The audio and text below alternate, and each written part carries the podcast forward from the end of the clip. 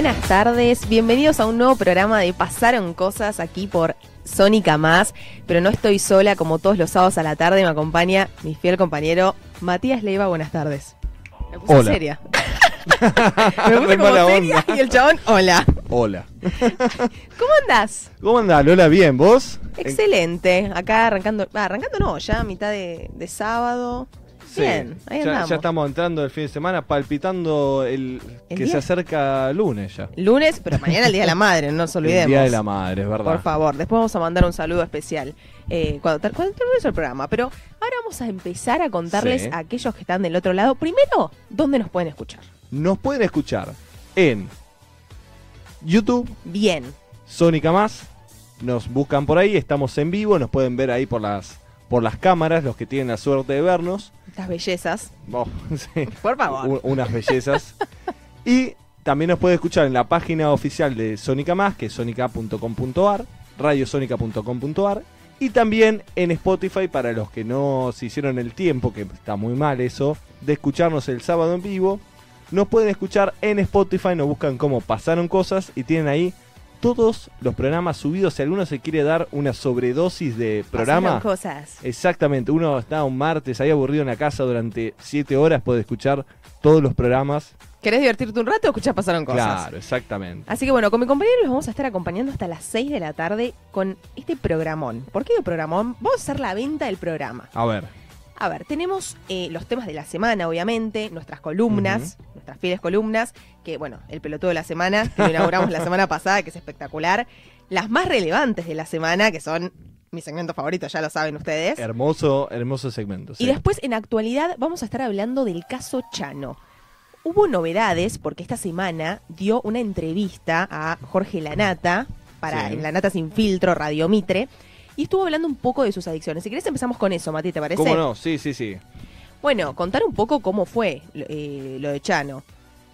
Sí, eh, para los que no saben que estaban viviendo adentro de un tupper los- el último mes, eh, a Chano, eh, que vive en un barrio privado. eh, Esto sucedió en julio, pero él en realidad es en un barrio privado en Exaltación de la Cruz. Exactamente. Pero él estaba ahí con su mamá, pero no, no se sabe bien si vive ahí o es una casa de fin de semana que fue a pasar. Sí, lo que se sabe es que por ahí ahí tiene un estudio, porque yo no sabía, esto me enteré hace relativamente poco, Sí. que Chano eh, streameaba o hacía vivos un poquito más producidos, que los videos de los eh, de esos vivos resubidos son bastante espeluznantes. Durante la pandemia hizo mucho, es verdad, Mati, ahora que me acuerdo. Sí, que él estaba así como medio perdido a veces o, o con ataque de ansiedad, no, medios raros eso- Sí. esos vivos que él los hacía en esa casa.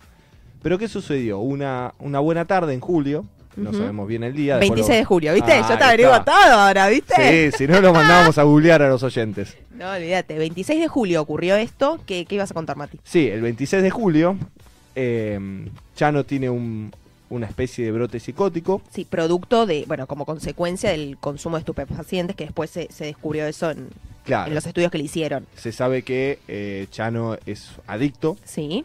tiene problemas de adicción. Y bueno, eh, la madre asustada porque aparentemente, eh, todo esto potencial, ¿no? porque nunca Sí. se terminó de esclarecer, eh, Chano estaba amenazando a su familia, qué sé yo. Eh, palabras de la madre es como que estaba incontrolable. Claro. Esas fueron sus palabras. Sí, estaba fuera de sí. Sí. O sea, no, no era Chano normalmente. Y la madre asustada llama a la policía. Y la policía soluciona las cosas como la policía soluciona la mayoría de sus cosas, que es pegándole un tiro en el abdomen. Que después en la, en la autopsia que hicieron, autopsia no pericia, mejor dicho, Sí. que hicieron, se descubrió que el tiro fue muy cerca, de hecho le impacta en el abdomen, y Claro. él estuvo en terapia intensiva, le sacaron el vaso, por, e- o sea, en la operación que tuvo por esto, Ahora no tiene dónde tomar. qué boludo. Toma qué- del pico Por ahora. favor. Em, pero bueno, el, el oficial que le, Sí. lo disparó está imputado, ¿vos sabías eso, Mati? Sí, sí, sé que está imputado y que lo más raro de todo ese caso es que el abogado que lo defiende al policía, que ahora no tengo el apellido en la cabeza, Eh, te lo digo. ¿Vos te das cuenta? Vos Muy vos bien. tirame que yo te tengo todo. Facundo Nahuel Amendolara se llama el Amendolara. oficial, sí, que está imputado por el caso Chano. bien, el abogado que lo defiende es de la asociación Chocobar. Me estás cargando, no tenía ese dato, Mati. Sí, eh, el au- Chocobar, sabemos el caso del policía que termina matando a unos ladrones en, Que en la boca. Sí. Que esos Eh, mismos ladrones apuñalaron a un turista Sí, con eh, un arma inglés, blanca. Si sí. no me equivoco. Sí. Eh, bueno, los termina matando por la espalda, caso mediático, Macri felicita. Raro. Bullrich raro todo. también, sí, sí. Bullrich también. Y bueno, el abogado que lo defiende es de la asociación Chocobar, que me parece como medio polémico eso, no sé. Es como que te represente mm, el que defendía a D'Artés, ¿cómo se llama? Burlando. Burlando. Si te defiende burlando. Que lo sigue sos- defendiendo, me parece. Sí, sí, Ah, ¿sí? sí, sí, estando en su causa. Si te defiende burlando es porque sos culpable. Es así, no queda otra. Si te defiende un abogado de la asociación Chocobar, sos culpable. Bueno, después de esta breve introducción Sí. que hicimos del caso Chano, vamos a escuchar un poco de la entrevista que le dio a Jorge Lanata, como mencionábamos al principio. Tenemos el primer audio, a ver. Bueno. Contame cómo fue. Nada, vivo en una estructura así muy rígida, eh, que me hacía falta, la verdad, eh, porque, bueno, yo, la enfermedad de la adicción no solo se manifiesta como en el consumo de, de sustancias, sino que, que uno puede tener como la enfermedad operativa dentro de uno sin, aún sin consumir. Yo como que siempre me manejé como de esa manera, eh, nada, con la comida. Podés tener conductas adictivas sin tomar drogas. Claro, te obsesionabas con las personas, con, Claro. con cosas, con lugares. Sí, es, esto que estamos escuchando es él tratando de, de relatar cómo él ya sabe que su personalidad eh, tiende hacia, hacia ese lado. A, Sí. a ser adicto, totalmente. Claro, como esta parte de la entrevista cuando yo escuchaba, yo decía, me gusta esta actitud de no echarle la culpa a la droga. ¿no? Como que él también, si bien la droga tiene mucha responsabilidad con respecto a lo que le pasó, es también hacerse un poquito cargo de decir, sí, yo la verdad que tengo también tendencia a caer en esto, que, que es como una parte, la sentí como una parte de una, de una sanación, de parte de decir, bueno, sí, es verdad, yo tengo un problema, que este problema viene aparejado de un tipo de personalidad que tengo yo que es adictiva. Bueno, no solo de, de sanación, sino aceptación. Digo, Claro. porque en toda la entrevista él cuenta esto, que desde pequeño, en pequeñas conductas, Sí. eh, tiende a ser adicto.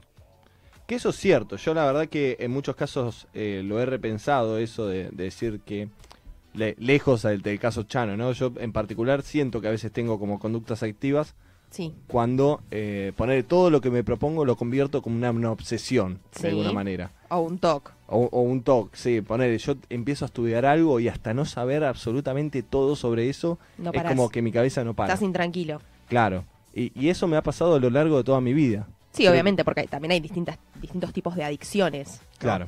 Vamos a escuchar el segundo audio, otra partecita. Dale. Tengo 40 años y, y bueno, tengo una, una enfermedad que está avanzada. Entonces, yo ya cuando consumía quedaba muy mal, al borde de un brote psicótico. No sé si llama brote psicótico, pero la última vez yo tenía un brote. Yo no me acuerdo nada de lo que pasó, de- ni, ni siquiera una semana antes. Y empiezo como progresivamente. La respiración de la nata me... Sí, ay, yo iba a decir lo mismo. Pobre, sí, es, es tremenda la respiración del pucho. mal. Porque encima fuma mientras da, mientras hace la nota, mientras Sí. hace radio. Vos sabés que creo que lo dice en un audio luego, Sí. pero la nata es muy amigo de Chano Muchísimo, sí, sí. eh, y que la nata también era consumidor de, de cocaína en proporciones industriales, era muy adicto a la cocaína eh, la nata, que por Sí. eso también me, me resulta interesante que él haga la nota, porque no es un cualquiera, No. es, es alguien que la pasó, que la vivió. A mí me parece muy interesante eso, me parece interesante su amistad también, porque él también decía en la entrevista que lo fue a visitar. O sea, no es algo mediático, no es una movida de prensa, Claro. son amigos en serio. Me parece que la entrevista estuvo buenísima desde la perspectiva que, que le dio la nata también, porque le dio el espacio, habló de lo que quiso también, si bien guió un poco la entrevista, Sí. él se abrió de una manera que me parece increíble. Sí, si la nata no hiciera el programa ese nefasto que hace los domingos a la noche, Se nota que no le gusta la nata, ¿no, No, Mati? no, se no. nota. Bueno, se nota. Eh, es un buen periodista. O sea, yo cuando Sí. escuchaba estos pedacitos de nota, eh, la verdad que, que las preguntas que hace como muy muy empático, ¿no? Se, se- también estará ligado al hecho de que fue parte de su experiencia de vida, ¿no? La, la droga. Obvio. Eh, pero algo interesante que dice en este pedacito de nota es que dice que ya tiene 40 años y tiene una enfermedad muy avanzada. Que te que- pone, sí. decís, pobre tipo, tiene 40 años recién. Sí. O sea, tiene todavía una vida por delante. Mm. Como la, la droga, como, como su vida se redujo a una partecita muy particular de su existencia, que es la droga, cuando Chano es mucho más que eso. Obvio. Y como dice también el tema de que avanza progresivamente Claro. y que tiene momentos, porque hay momentos en donde el consumo predomina en su persona Mm. y otros que no. Es que debe ser como en el caso de los alcohólicos Sí. que es- o de los fumadores. Que los alcohólicos y los fumadores son alcohólicos o fumadores toda la vida. Aunque no tomen y aunque no fumen. Siempre eso como que queda en algún lugar de la cabeza. Eh, ¿Viste en Grey's Anatomy, el Dr. Weber? Adoro. sí. Referencias a Grey's Anatomy. Que él eh, tiene, es alcohólico, el Tiene un personaje. problema, sí, sí. Y él todo el tiempo eh, está luchando contra eso. Es una enfermedad crónica, es algo que... Y contra esos fantasmas, porque Dios claro. siempre aparece. Sí, exactamente. Vamos con un audio más. Dale. Iba a consumir llorando, llorando, llamaba al dealer, eh, diciendo no quiero esto más para mí. Y bueno, y cuando estás en el consumo activo es muy difícil, este, eh, nada, parar solo y, y decir, bueno, voy a parar. Generalmente parás con una tocada de fondo. Yo tuve un montón, tuve un montón en mi vida. Porque ahora casi te morís. Ahora casi me muero. La verdad que yo no lo podía creer porque yo no me acuerdo de nada. Yo estaba en el Otamendi, que bueno, también me viniste a ver ahí, en la pieza que estaba ahí. Eh, y, me, o sea, yo me, des- me, me acuerdo que me despierto atado. Me acuerdo de, de ver en las muñecas, de tener como un- una Atado, goma sí, sí. en una cama, porque claro, yo Durísimo no sabía lo que lo Qué, angustiante, ¿no? De, de despertarte en una cama atado y no saber qué pasó con un tiro en el estómago. En un Horrible. hospital, en la circunstancia, es, es muy duro lo que cuenta Chano en, en esta entrevista. Y para orientar un poco más a nosotros y concientizarnos también, saber Por un poco sí, más, sí, sí. Estamos en comunicación telefónica con Edith Benedetti, que es psicóloga a cargo del Hospital Nacional en Red, llamado licenciada Laura Bonaparte, que justamente es especializado en salud mental y adicciones. Buenas tardes, Edith. Gracias por atendernos. Acá te saludan Lola Paz Lozano y Matías Leiva. Muy buenas tardes, muchas gracias por comunicarse conmigo. No, gracias a vos por el espacio. Eh, nada, básicamente preguntarte un poco si hay algún indicador temprano para eh, algún adicto. Claro. Ay, qué pregunta. Eh, en realidad, eh, yo creo que se, se siente la necesidad social a veces de estigmatizar a alguien que tiene alguna situación de consumo. Yo creo que para hay que empezar a borrar la palabra adicto, hay que empezar a borrar la palabra paciente psiquiátrico y empezar a pensar en algunas cuestiones que tienen que ver con los vínculos, con determinantes del entorno, del contexto, de las posibilidades y empezar a pensar complejo lo que no se puede simplificar. Cuando se empieza a pensar cómo detecto un adicto, empiezo a poner al otro bajo sospecha, eh, vincularmente ya no se trata de una línea de cuidado, sino de control. Y me parece que es una línea peligrosa para pensar. Claro. Eh, ¿Qué tal, Edith Matías? Acá te ¿Cómo saluda. estás? Bien. Eh, según lo que estaba escuchando, lo que estabas diciendo, eh, podríamos decir que no hay indicadores tempranos, o sea, como que no habría personalidades, sino que sería eh, que todos en potencia, según el entorno, somos potenciales adictos. Yo no, lo, no sé si lo diría así. Digo que Mm. en principio no me gusta hablar de adictos, Bien. sino de consumos problemáticos. Perfecto. Vivimos en una sociedad donde todo se resuelve consumiendo. Nos hemos convertido en consumidores. La propuesta social es consumir para cancelar los padecimientos subjetivos. Cuando esto ocurre ante alguien tratamos de simplificar algo que es complejo. En algunas presentaciones hay situaciones de salud mental, o sea, de padecimientos subjetivos más severos y que tienen que tener un tratamiento y que sí puede darse cuenta alguien que está en el entorno, el entorno afectivo, que requiere de acompañamiento, que requiere de tratamiento, porque si no se pone en el consumo, se pone en la droga, en el discurso mediático suele estar, bueno, el problema es la droga. Y el problema no es la sustancia, el problema eh, es el, el vínculo, en todo caso, que en algún momento alguien puede establecer con determinada con determinado consumo, pero que en realidad hay que pensar eh, en una complejidad. Y entonces sí uno puede ver cuando está, porque si no estigmatizamos si le pasa a alguien. No, no, por supuesto. Como que el entorno no tiene nada que ver, Claro. la familia no tiene que ver, o lo que hace Claro. familia no tiene nada que ver. O sea, como que el- la persona que tiene un consumo problemático es una persona sufriente que encuentra algún tipo de salida eh, que él encuentra solo eh, en el consumo, porque también entiendo que puede haber consumo de, de drogas, por ejemplo, de, manera recreativa, no problemática. Sí, tal cual, por eso Claro. hay que saber diferenciar lo que es consumo de lo que es consumo problemático. Perfecto. Cuando es consumo problemático, está manifestando lo que nosotros llamamos una cancelación tóxica de un dolor. Ajá. Lo que le pasa no es que consume, lo que le pasa es un enigma que requiere de tratamiento profesional, porque está manifestando un padecimiento subjetivo. Bien, y en... Sí, Sí, perdón. Edith, volviendo al caso de, de Chano, vos recién mencionabas un poco lo que es el acompañamiento en estos casos. Eh, ¿Qué te parece que a, a tres meses de esto que le ha sucedido, vuelva a los escenarios, vuelva a la televisión? ¿Eso ayuda, no ayuda?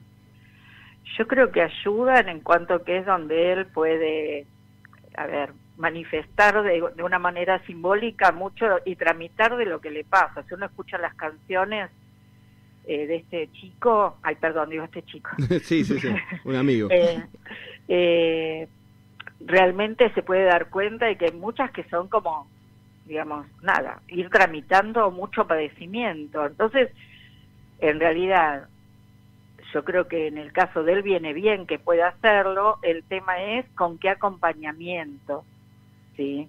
Porque si se estigmatiza, si se plantea que, bueno, como, como aparece ahora en los medios, ¿sí? Claro, que se ha, que se ha planteado, por ejemplo, esto que le pasó, sí, sí se podía anticipar. Sí se podía anticipar eh, un cuadro de excitación como el que él tuvo. Digo, el problema es quiénes estaban con él, qué era lo que estaba pasando. Y hay una intencionalidad, yo creo que con cierto uso de algunos medios, Mm, y que tiene que ver, que sí me parece importante, con una cuestión de mercado, la discusión en relación a la ley, eh, que se está haciendo, utilizando a alguien que sufre porque no entiende, alguien tiene que trabajar con la mamá también para que pueda entender lo que le pasa al hijo. Eso, eso le iba a preguntar, Edith. Eh, en el caso puntual de Chano, y también para muchos oyentes y para nosotros que, que nos comunicamos para aprender, en el caso de tener un paciente como Chano, un, un ser, una persona cercana en el entorno que está transitando ese momento de excitación, ese momento de eh, que los medios catalogaron, eh, catalogaron como un brote, Brote psicótico, psicótico. ¿cómo se, se actúa en ese momento? ¿A quién que, pues está claro que a la policía no hay que llamar. ¿A quién habría Claro. que comunicarse en ese momento? Y lo que necesita alguien que está, porque pensá que ahí cuando está en esa situación está, yo digo, como en carne viva, ¿sí? Claro. Lo que necesitas es un equipo de salud, Bien. Es un equipo interdisciplinario de salud mental que pueda contener eso que le pasa, que lo pueda leer, porque muchas veces, digo, en, en los medios estuvo la discusión si tenía que ser bala de plomo, bala de goma, taser, es terrible. No, sí, sí, es sí. terrible. Lo que pasa a veces ante presentaciones de padecimiento subjetivo, de padecimiento mental, se ocurren las cosas donde se pone. Volvemos a 50.000 años atrás. Mm. Eh, es peligroso, es violento. eh, No, sí, eh, encerrarlo, claro. eh, aparece la idea de la- del, del encierro, que obviamente el encierro no cura. Esto no quiere decir que no haya necesidad de internación en determinados momentos, pero la internación como una terapéutica de 24 horas, como una línea de cuidado clínico, no como control. Claro, no me sería parece- como una penitencia o un castigo a su conducta, sino como un trabajo de preservar su salud, porque en ese caso, eh, para mí, es una lectura que hago de esta situación, Chano era más un peligro para sí mismo que para otro. Bueno, de hecho, él también lo decía. Sí, Él mismo lo decía. Eh, sí, en realidad, eh, por eso digo que es una línea de cuidado. Mm. y poder entender ahí esto que él le estaba pasando desde una lectura clínica, no represiva. Cuando alguien está sufriendo, padeciendo, necesita eh, una intervención clínica de cuidado, no represiva. Y aparece ahora, a partir de, bueno, que fue un caso mediático, pero uno lo podría ver en el cotidiano con otros que no son mediáticos, que aparece la idea de la represión, del control, del encierro. Esto que yo recién escuchaba del programa, mm. donde él cuenta que se despertó atado. ¿Ustedes piensan? Bueno, ahora ustedes también está en, en, eh, ¿cómo es? no sé si iba a decir el Netflix, iba a decir, bueno, ah, sí, sí, sí, eh, lo de Britney Espía. Digo, esto nos tiene que llamar la atención como sociedad. ¿Qué estamos haciendo? ¿Cómo cuidamos a alguien que sufre? ¿Cómo nos pasamos por encima de alguien? ¿Sí? ¿Cómo le arruinamos la vida? Me parece que son cosas que hablan de nosotros como sociedad y termina el discurso invirtiendo y en vez de pensar cómo hacemos para que alguien que no aparecería con una, un padecimiento de salud física. Claro. Si alguien, yo que sé, no sé, eh, se tiene, eh, no sé, una enfermedad grave y hay que hacerle un trasplante, o sea, todo el mundo se conmueve, ah, hay que hacer, para cuando esa cuando es salud mental se ve de otra manera. Sí, se, se revictimiza al paciente, al, al, sufriente. En vez de pensar que, bueno, necesita tratamiento, no necesita acompañamiento. Y en el caso del padecimiento subjetivo, además, como en cualquier otro, pero mayormente en este, es trabajar vincularmente, es trabajar con el contexto, y con esto digo, bueno, con los que hacen familia, o a veces no hacen familia, pero son el entorno. Perfecto. Bueno, Edith, muchísimas gracias por, por la charla. Em, la verdad fue muy nutritiva tanto para nosotros como para los oyentes del otro lado saber un poco más acerca no solo del caso Chano, sino en general de lo que es eh, la salud mental. Sí, la importancia. Actuar, la verdad que aprendimos un montón. Eh, Edith, una genia, comunica muy bien y te agradecemos muchísimo esta comunicación. Y bueno, yo les agradezco a ustedes y tengan en cuenta que el hospital eh, tiene guardia interdisciplinaria los 365 días del año. Mencionémoslo por las dudas, el, hospital, así ya, El hospital está en Ciudad de Buenos Aires, es un hospital nacional, por lo tanto es gratuito.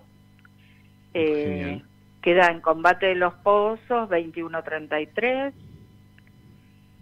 Eh, hay demanda espontánea. Bien. De lunes a viernes de 8 a 20. Y ante la duda, y esto a veces aparece, bueno, ¿qué hago si yo veo que un familiar vengan y consulten. Perfecto. es eso, vengan y consulten. Bien, ¿y el hospital eh. cuenta con derivación a través de los servicios de emergencia? Eh, yo llamo al 107 y tiene derivación también al hospital para en caso de, lo que pasa es que el 107 es de Ciudad de Buenos Aires. El 107 va a llevar a hospitales de la ciudad. Ok, bien, listo. Nosotros no tenemos ese servicio, pero sí eh, tenemos el hospital abierto. Perfecto, servicio de guardia espontáneo. Tenemos servicio de guardia, tenemos eh, consultorios externos, hospital de día, internación, tenemos un servicio de cuidados de la urgencia. Lo que no tenemos es un servicio del 107 porque estamos por fuera de esa red. Claro, puede ser un hospital nacional. Entiendo, perfectamente. Bueno, muchas gracias, Edith. Muchas gracias a ustedes. Un beso grande. Muchas gracias. Bueno, ahí escuchamos a Edith Benedetti, eh, psicóloga especializada en salud mental y adicciones. Muy interesante, Mati. No, la verdad que eh, nos cagó a pedo también porque lo llamábamos adicto y es verdad, es porque verdad, es verdad. Eh, es, no es un adicto. Es lo mismo que la persona que que por ahí tiene HIV positivo, no es un sidoso. Totalmente. Es una persona que tiene HIV positivo. Está bueno de construirse también en, esos términos que uno utiliza, que por ahí en la cotidiana lo dice, pero no son así. Claro, sí, sí, que terminan eh, de manera inconsciente catalogando o encerrando a una persona en un concepto. La verdad, una geniadita.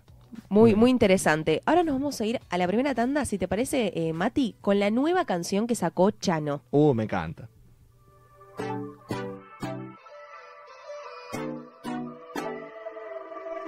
Ante noche de milagro no perdiste el alma, no fuiste la otra, no ibas con la magia que Hace como 17 años que no paro de olvidarme que no para de llover. Un instante de tu onda, el milagro que fue hacer mi caramelito de café. Hasta que no baje la marea y se lleve a tus ojos hasta desaparecer. Cambio, cambia, Me psicopateo y no me olvido que tus ojos me salvaron anteayer. Si mi vida es, si mi vida es, si mi vida es con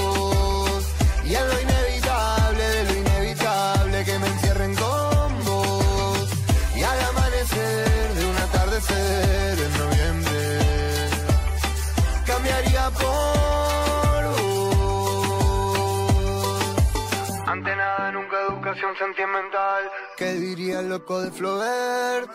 Quise que me hagan algo raro mientras hago como nunca lo que nunca supe hacer. Cambio, cambia, cambiaré. Antes que me toquen los recuerdos y me lleve la marea, voy a desaparecer. Si mi vida es, si mi vida es, si mi vida es con vos. Y en lo inevitable,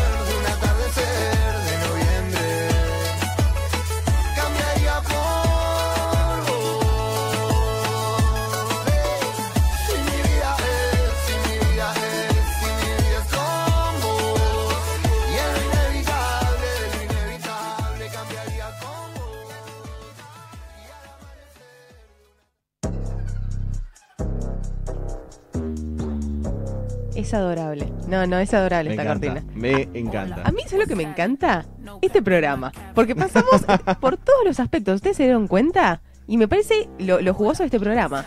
Eso, hablar de todo, divertirse, entretenerse, informarse también. Es un- una hora ciclotímica, le podríamos decir. Pasamos de un extremo a otro, pero sin, sin ningún tipo de. de Eh, vamos a cambiar el nombre del programa, me gustó ese, una hora ciclotímica. Está bueno ese, ¿eh? Pero bueno, si escuchan esta cortina, ¿qué, qué es? A ver, los oyentes que están acá en vivo desde YouTube Ajá, por Sónica. Más, ya automáticamente saben qué es. Es, es la columna de noticias más relevantes de la semana. Esas que te cambian el fin de semana, que vos decís, ¿en serio existen est- estas noticias? Y gracias a Dios que existen, porque si no, ¿de qué hablamos? ¿De qué ¿Cómo llenamos el programa? Ante todo la sinceridad. Por supuesto. Vamos a hablar, vamos a empezar con la primera noticia, que esta la va a contar Mati, porque yo sé que a vos te gusta. Y es esta modelo, Ah. esta modelo que afuera del aire lo hablamos. Sí, yo no, no lo podía creer, no, no, porque vamos a contar un poquito de preproducción. sí. Estábamos viendo esta semana qué hacemos, de qué hablamos, qué sé yo, qué notas hay.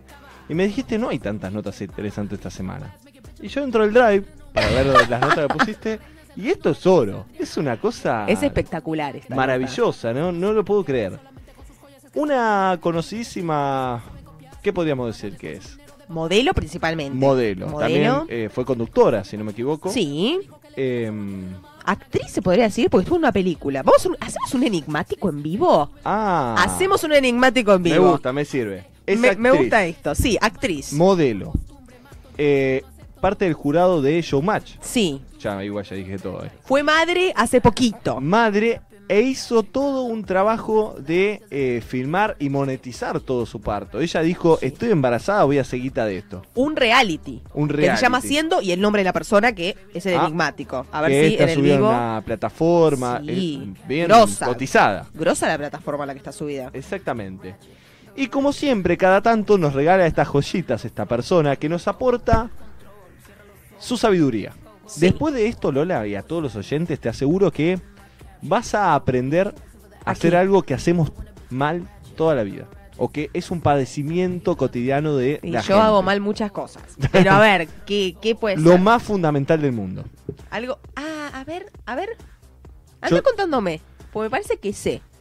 Hay esta actriz, modelo y panelista, no sé, algo más debe ser, que ya muchos, ya lo dijeron ahí, ya no estoy, no tengo acá en la pantalla el chat. Eh, de- la única que acertó Sí. Fue Laura, que Ajá. dijo que. Digo, digo, ya digo quién es la persona. Bueno, Lo digo. dale. La persona de la que estamos hablando es Pampita. ¿Quién nos enseñó Pampita, Mate? A ver, contanos. Pampita nos enseñó a través de que fue un- viste cuando derrochás sabiduría que a la primera pregunta que te hace un conductor vos empezás a tirar magia, empieza a gambetear. Entonces, en un programa que no sabemos cuál es, Sí, es el de ella, mi vida. Ah. Él- yo le voy a decir una cosa, yo le voy a decir una cosa. Mati, amo porque esta- estas son pavadas que en serio él se nutre de esto, ¿eh? Porque Sí, no sí. le gusta, o sea, es como que no ve. yo estoy de- de- estoy descubriendo junto a ustedes eh, la- estas, estas pavadas. En su programa de televisión, Pampita Sí. Online, ella dijo qué cosa, esto que me vas a contar. Claro, Gabriel Oliveri le preguntó a Pampita, que vaya a saber Dios quién es Gabriel Oliveri. Pará, yo no quiero dejarlo expuesto, pero yo sé quién es Gabriel Oliveri. ah, bueno, gracias a Dios. Yo sola, seguro. Sí, sí, Pero vos bueno, y la madre.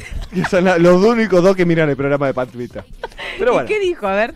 Eh, le preguntó que cómo hace Pampita cuando va a un lugar de viaje por algún trabajo que le surja, no sabemos cuál es Sí. el trabajo de Pampita, cómo hace para tener la ropa sin arrugas. Pregunta rara, ¿no? Digo, o sea, uno si se va de viaje no pregunta, che, ¿cómo...? Claro, le puedo decir cómo elegís buenos hoteles, en qué te fijás, te robás las toallas. Los, No. los jaboncitos, viste que en, en los hoteles uno se roba los jaboncitos. Dale, Claro. digamos la verdad. Los uno se roba los jaboncitos, saben, sí. claro. Eh, que después no los usas para nada. No, te los quedás, es como que te sentís bien. Claro, porque lo robaste y fue gratis. Entonces, enseña cómo, digamos, planchar. No, Ah, ¿y, qué- cómo uno hace? pensaría, la respuesta que daríamos todos es, llego al hotel, saco toda la ropa, la plancho y la dejo colgadita para después tener todas las prendas y Sí, usarla sin... Pero no, otra cosa. eso hacen los giles. Mira, ¿qué hace Pampita? A ver. Pampita tiene un método revolucionario, hermoso, Oh. en el que nos enseña en esta extensísima nota, hermosa, que acabo de mandarme acá, ahí está. En esta extensísima nota nos cuenta que ella lo que hace es, llega al hotel y cuando va a usar una ropa, la pone en una percha Sí, y la pone en el baño. ahí. Y Claro. ahí se plancha, ¿no? No, Ah, cuando vos te bañás, entiendo yo, pues no lo dice acá. sí. No lo explicó Pampita tampoco. No, no, O porque sea, dio ella- mal el tip. No, ella dio la primera parte para que nosotros nos investiguemos y aprendamos y nos enriquezcamos como personas al respecto. Sí. Pues, eh, dice que pone la, la percha en el baño con su ropa, imagínate una remera, Sí. y cuando vos te bañás, el vapor del baño lo que hace es eh, como ablandar la ropa, Y se va como las líneas de arrugas, ponele. claro, y así. todo lo demás lo hace la gravedad. Como está con una percha hacia abajo, cayendo, Sí. esa, esa humedad se pega a la ropa, cae y te queda planchadita como recién. como Qué recién loco. planchada. Bueno, a mí cuando me da fiaca planchar, porque, digamos, a todos le odian planchar, ¿no? Yo no plancho. Ah, directamente no planchás. No, el, el operador dice que tampoco. Bien, bien. Bueno, sí. yo las pocas veces que plancho, porque no me gusta, Mm. digo, no, ¿sabes qué? No voy a agarrar la plancha. Pongo la remera sobre mi cama y empiezo a acariciarla. Ah, La acaricio. Mira, el operador hace lo mismo.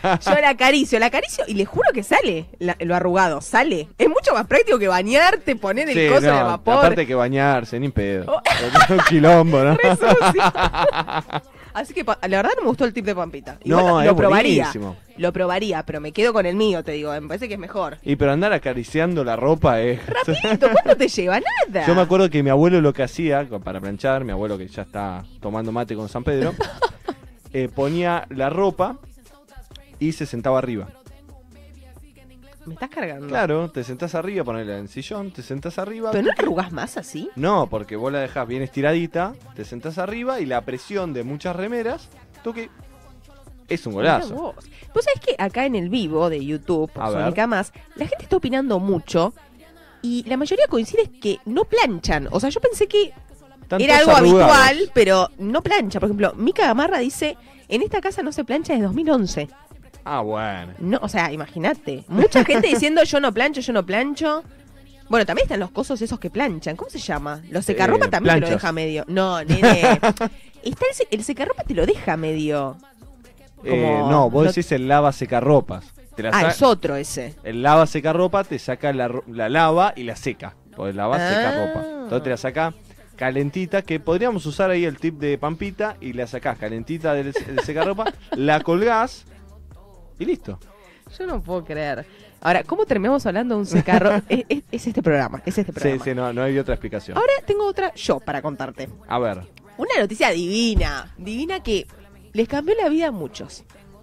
ah, seguramente a mí me va a volver loco, a ver. Y hay una pareja que anunció que será padre y madre. A través de una canción lo anunció. De una canción, De una canción. producción, pero ya entre que hacer la canción, el videoclip, ya nació el pibe. Y, pero fíjate, para mí la habrán hecho antes y después, bueno, justo cayó la, esta chica embarazada y... Se embarazaron para para promocionar mí, la canción. no sé. Me- pero me ¿sabes de quién estamos hablando? A ver. De Camilo y Eva Luna. Uy, qué Eva pareja Luna del Montaner. mal, por Dios. Esta pareja como que tiene mucha gente que la ama Sí. y mucha gente que dice, ay, qué pesados que son. Son medio. A mí me dan. Camilo me da medio psycho. Medio. mm, No, no, en realidad ser la familia Montaner ya. Es la rara, es La familia raro. Fontanet es rara. Es rarísima. Hashtag secta. Secta. O sea, Pero hay que lo- decirlo. Lo más loco es que Camilo no forma parte de ese clan. O sea, ahora sí, porque, porque están están casados y bla, bla, bla, bla. Pero él venía sí. de afuera, de otro palo, de otra familia. Sí. Y no sé, a mí me da medio psycho. Medio que no podés ser tan así, tan. Es que muestran como la... eh, No, no solo meloso, sino que muestran como la perfección. Y esto Claro. no lo digo, pues ¿sabes qué? Acá sale, no sé, una vieja que te dice, ay, le decís de envidiosa. No lo digo de envidiosa. ¿No es raro? ¿No es raro tanta... Sé, tan pegote? Si tan pegote, tan amoroso, uno no está siempre peinado y buen humor todos los días. Y menos si estás casado o en pareja, Y siempre. uno no está feliz todos los días, y eso es lo que ellos muestran en redes sociales también. Pero bueno, vamos a ir a esta noticia que Sí. te traía, que van a ser padres. Lo anunciaron en un videoclip que lanzaron ellos, que aparecen los dos. Sí. ¿Y sabes cómo se va a llamar el hijo? O hija, pará, porque este es un dato curioso que te traigo. Porque cuando anuncian el videoclip de esta canción, Sí. el nombre de la canción es Índigo, que es el nombre de su hijo o hija. ¿Por qué digo eso? Porque Camilo, el padre del futuro bebé, Pero Indigo puede ser para cualquiera de los dos. por eso, Ah. en- es lo que iba a decir, en la publicación que él hace pone bebito con X, que significa que no se sabe qué es. Claro. ¿Entendés? ¿Pero de cuánto está? De tres meses. Ah, está- ya puedes saber, me parece. Claro, eh, yo creo que, no sé, en la- ya encima son tan de decir las cosas, de exponer las cosas que seguramente... Yo lo único que espero es que este bebé sea venga a irrumpir la, a ese clan, que sea, no sé, una persona trans, binaria, así que los vuelve, rompa toda esa familia súper ortodoxa. Bueno, acá Sería googleando, hermoso. Mati googleando, índigo es un color nada más. Yo pensé que Claro, algo... es el color de las impresoras. Sí, sí, pero yo pensé que era algo más, porque vi, vi marcas de este nombre y digo, algo más tiene que significar, pero bueno. No, mal. es como ponerle, no sé, celeste o Sí, azul. mirá. Pero te haces el loco, sos Camilo, le pones índigo, ¿entendés? Se va a llamar índigo, que significa, bueno, este color que dijimos, y es un nombre de la India. Claro. Así. Y bueno, en este videoclip, ¿qué muestran ellos? Es, es tremendo el videoclip. no lo vi, No gracias solo- a Dios. No, no, no. Por favor, si tienen la oportunidad, véanlo. Por ejemplo, el otro día hablando con mi amiga, Mika, le encantó el video. A mí me, lo vi, me dio muy meloso, muy... Mm. No. En el video Sí. muestran, empiezan cantando la canción, que en un ratito la vamos a escuchar. Yo sé que a vos no te gusta esta Me canción, había pero sacado en ese momento. la vamos a escuchar para que los oyentes sepan de qué estamos hablando. Sí, Bueno, empiezan como cantando, tiriririri, y después de la nada sí. aparece ella con la pancita y él le da un Mm. besito. Pero eso no es lo, la mejor parte del video. La mejor parte del video es cuando le anuncian a la familia Montaner y a la Oh. familia de él, de, de Camilo. Estaban todos agarrados de la mano con un bebé estripado Empezaron a llorar. Oh. En un videoclip, eh, estaban viendo el, el video este, Índigo, Sí. y empezaron a llorar. Como, ay, No me puedo imaginar la cara de Mau y Ricky llorando. Ya hay son, memes. Son horribles. Chicos, sin hay memes. llorar, llorando. no, no, los memes son espectaculares. No, por Dios. Que No. Eso es lo más cercano para mí al infierno. No. Estar en esa familia, en ese clan, en ese lugar, en esa situación, preferiría estar muerto. Te lo juro por Dios. Acá en vivo están a full con, el, eh, con los Montaner. Mirá, Mati, a ver, léeme algunos. Ay, pero justo lo tengo. ¡No, no! Pará, pará, pará, pará, que lo actualizo. Acá, no me mirá. aparece. A mí me parece. Y el inodoro lo usa el ropa. nada Ah, más. divino, divino el comentario que le aparece. Acá está un montón la gente comentando. Lo leo yo, lo leo yo, no hay A ver, problema. dale. Carminia, me encanta Carminia. O sea, Carminia. es espectacular. Dice, basta de los Montaner. Se va a llamar Infumable. sí. Mucha sí. gente odiando a los Montaner. No, espero que no salga el pibe como la como este clan. Y yo creo que va a ser parte así, ¿eh? Obviamente ya dijeron que es una bendición de Dios. De hecho, pará. En una ¿Cómo parte- dijeron? ¿Cómo una dijeron? bendición de Dios. Me da gracia hablar así. Pero en una parte del, vi- de la canción Sí. dice algo referido como se lo pedimos al de arriba. Como que siempre en sus canciones Al Diego. está esa imagen. No, esa Ah. imagen de Dios. sí. Después, siguiendo un poco con los comentarios en vivo acá por Sónica Más, Mica Gamarra dice, yo me emocioné, me preocupa emocionarme, igual. O sea, como que le da miedo también Es- el es tema raro. de emocionarse con esto. Pero bueno, ¿te parece, Mati? Si Sí. escuchamos la canción nueva de... Sí, yo sé que me haces cara, yo sé que me haces cara, pero es importante que escuchemos esta nueva canción que sacaron Eva Luna y Camilo, los futuros padres, llamada Índigo. Voy a fingir emocionado.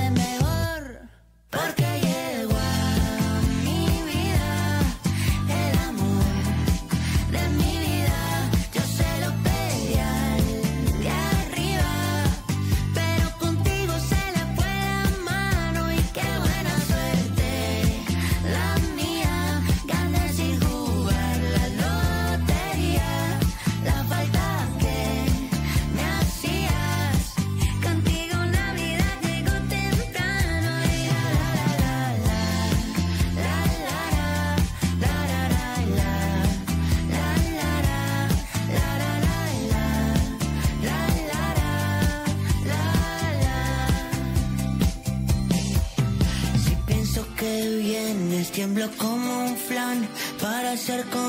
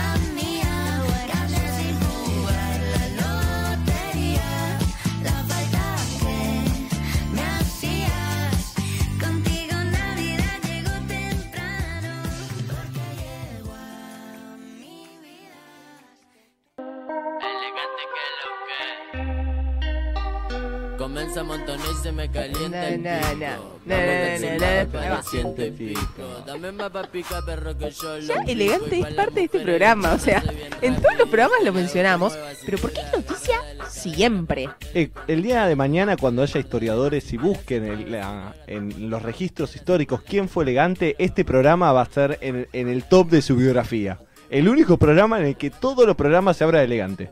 El nuestro, pasaron cosas por Sónica Más, así que me gustaría, por ahí, ¿quién te dice algún día conseguimos una nota con elegante? Ojalá lo traemos acá, no lo soltamos más. Es más, le dejo el micrófono, yo me vuelvo y dejo Habla hablando vos, de él. habla, habla vos, te voy a decir. Eh, Bueno, escúchame, ¿qué pasó con elegante esta semana? Estas últimas notas que estuvimos leyendo, Sí. no sé si la elección de estas notas fue a propósito, no sé si querés contarnos algo, Lola, pero refieren todos a bebés.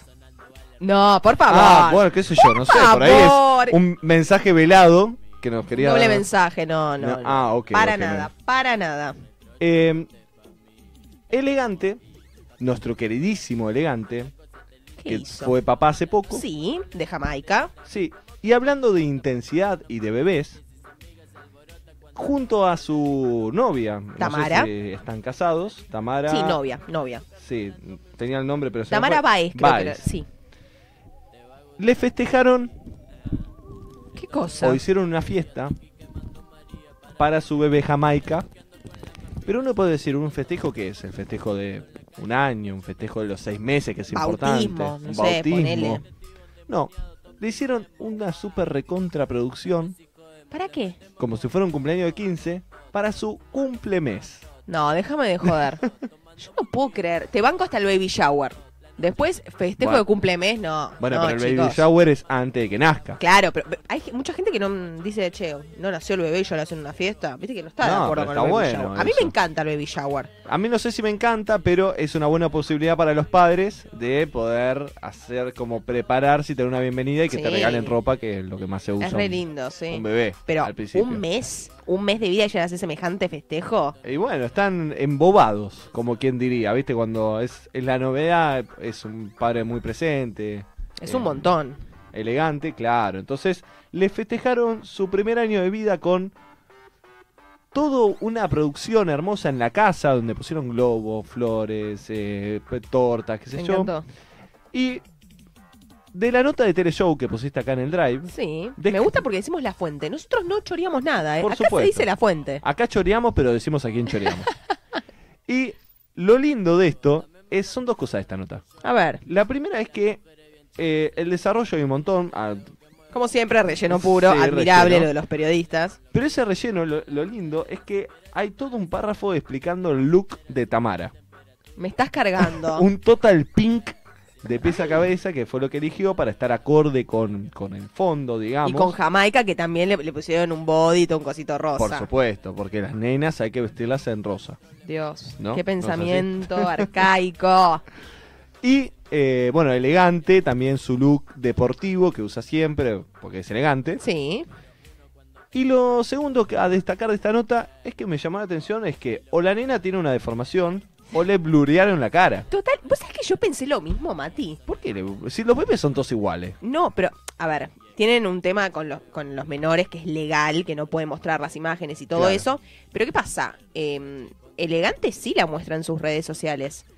Por ahí se estaban atajando lo de este medio de teleshow y dijeron, bueno, para evitar quilombo le blureamos un poquito la cara. Pero aparte quedó con una imagen... No sé si ves esta foto y te da cuando hay un crimen. Ay, sí, ¿Viste? que le, pon- le ponen pixeleada la cara. Claro, que Pobre ponen beba. a los culpables y blurean la cara de los nenes. Me da medio creepy. Es una, eso es una noticia linda. Esto quiero que sepan, sobre todo para Ernesto, que es fanático de elegante, que esto Ajá. entra en noticias relevantes, que te cambian la vida. Porque, Por a ver, supuesto. el petejo de primer mes de Jamaica de elegante. Jamaica elegante le podemos decir, porque viste que el apellido. Valenzuela. sí, no, es como que. ¿Quién es? Decís. Elian. Eh, Elian Valenzuela, ¿no? Elian Valenzuela. No. Andás a ver. Andás a ver quién es. Es Claro, elegante. Elegante. Eh, así como tenemos esta, esta columna, Ajá. que, que es nuestra favorita de relevantes de la semana, tenemos la nueva, La nueva que, que es debutó, hermosa. debutó la semana pasada. Exactamente. llamada El pelotudo de la semana. A ver, ¿es un hombre, es una mujer? El pelotudo de la semana. Y bueno, el pelotudo del artículo me refiere a que es un hombre. Sí, es verdad, es verdad. no, no- no me diste mucho misterio. La hubiese dicho. Señora, ¿qué dice? Pero bueno, ¿sabes quién es el pelotudo? Nuevamente su nombre. Ajá, a ver. Es Aníbal Fernández. ¿Por qué? Acá se puede discutir un poco si es o no, pero Sí. en base a este tema que vamos a tratar, claramente es el pelotudo de la semana. ¿Por qué? Bien. Hubo una pelea, una discusión vía Twitter, vía redes sociales. Como siempre en Twitter. ¿Vos te diste, sí, Twitter, obvio. Pero vos te diste cuenta cómo las redes sociales ya se apropian de las noticias en general. Porque Sí. fue la noticia de la semana, sin dudas. Es que fue una noticia que a mí me llenó de felicidad.